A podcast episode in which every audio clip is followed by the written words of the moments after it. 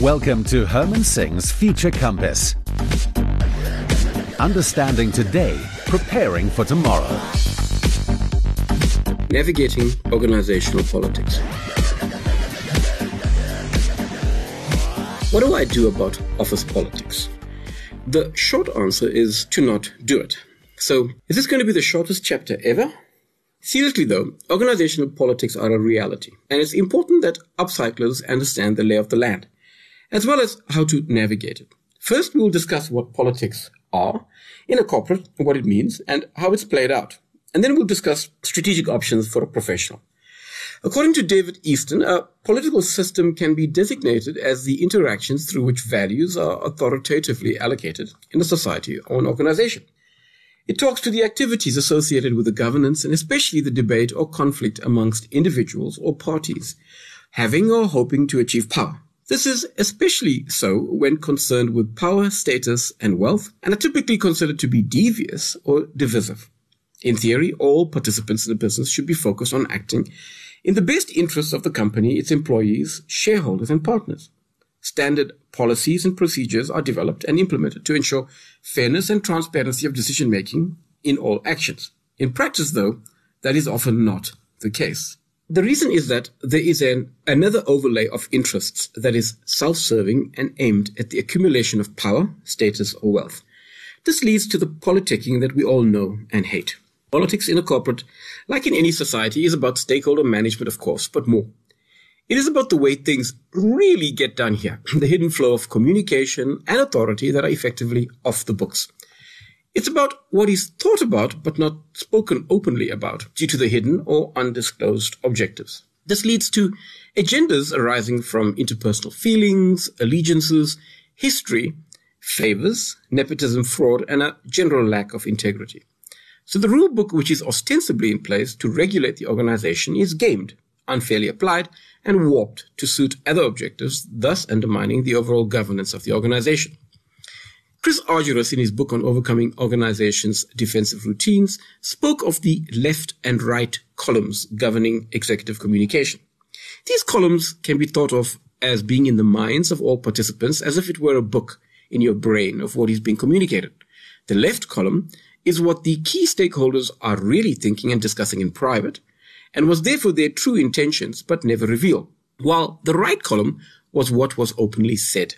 The challenge is that in highly politicized organizations, we never say what we think and we never declare our true intentions. These columns, therefore, are never the same. So what is a mere professional to do?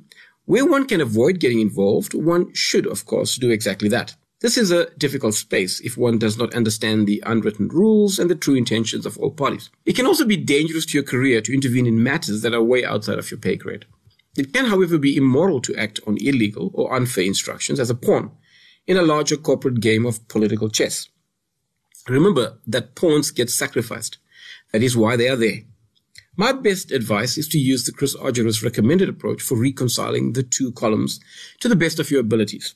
Reconciling the columns requires that one drill through comments, actions, and behaviors in the right-hand column to try to get to the true intentions in the left-hand one. One does this by documenting the right column of things said and requested. This is best done by retaining records, of course, as in a CYA file or cover your ass file. Many apps used for collaboration today, including emailing systems, do that automatically. So you have an audit trail. The second is to ensure that one interrogates the rationale for actions and behaviors to gain a better understanding of the intention, reasoning, and data used for a decision or action. Asking why five times is important, as is pointing out the breaches of policy, procedure, or governance that are occurring. This interrogation and use of reasoning and data can help you build what Professor Argyris uh, referred to as a ladder of logic or a ladder of inference. One cannot refuse to execute a direct order, of course, unless performing the action would breach laws, regulations, policy, and procedures. One can, however, attempt to cut through the veil to expose the true intention. An example might be to check whether an officer had the authority to issue an instruction or to insist that full governance be followed for a suspect instruction as in being submitted to the appropriate decision-making bodies for sign-off. Selective application of rules or excessively half, harsh imposition of policies can be clues pointing to the abuse of power. It is tempting to align oneself by taking a side in this tectonic battle inside the organization. This is also discouraged for several reasons. The first is that you could become a target yourself. The second is that your side could lose. The third is that organizations could be restructured and the side that you allied with is no longer able to support you. The final one is that disciplinary, criminal, or civil actions could arise, and this could ricochet onto you as an innocent bystander. It is often best to just wait out the ongoing wars that play out as if on a school ground. No organizational dynamic lasts forever, of course, due to restructuring, resignations of executives, changes in boards or shareholders, mergers and acquisitions, changes in strategy, and of course, new policies or procedures. It's amazing how tenure of executives reduces the higher up the organization one goes. Playing the waiting game might be your best bet. So how do you get what you want? It's important that you do quickly get a grasp of the lay of the land to understand who the key decision makers are, gatekeepers and true holders of the strings of power. You need to understand and know where the landmines are and where the skeletons are buried. In one firm, an IT project had run on for years with cost overruns and no delivery. But it was an example of chairman's folly.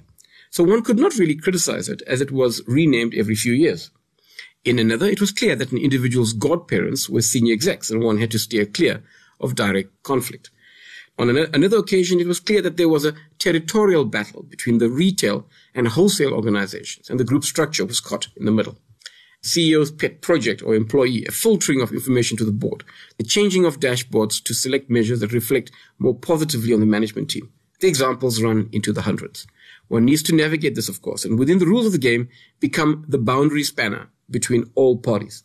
You need to be seen as a peacemaker who is naively focused on their individual objectives. It does not hurt to hint at the benefits to them from supporting your agenda either. My mum always said, tread softly but carry a big stick. It is important, therefore, to get the sponsorship of senior executives on all sides, and best to do this from a position of strength because of success achieved due to your personal, previous, and past performance. The best levers are visibility, eloquence, delivery of performance objectives, and being liked. You need to be recognized as an employee who is a major creator of value, a high impact player, and with a clear vision of the future, that they need you more than you need them. Be the heavy hitter who has safe hands. Work on that, and you should have a safe path through the dogfights above you. That, after all, is what Switzerland did for hundreds of years. You've been listening to Herman Singh's Future Compass, brought to you by Future Advisory and Solid Gold Podcasts.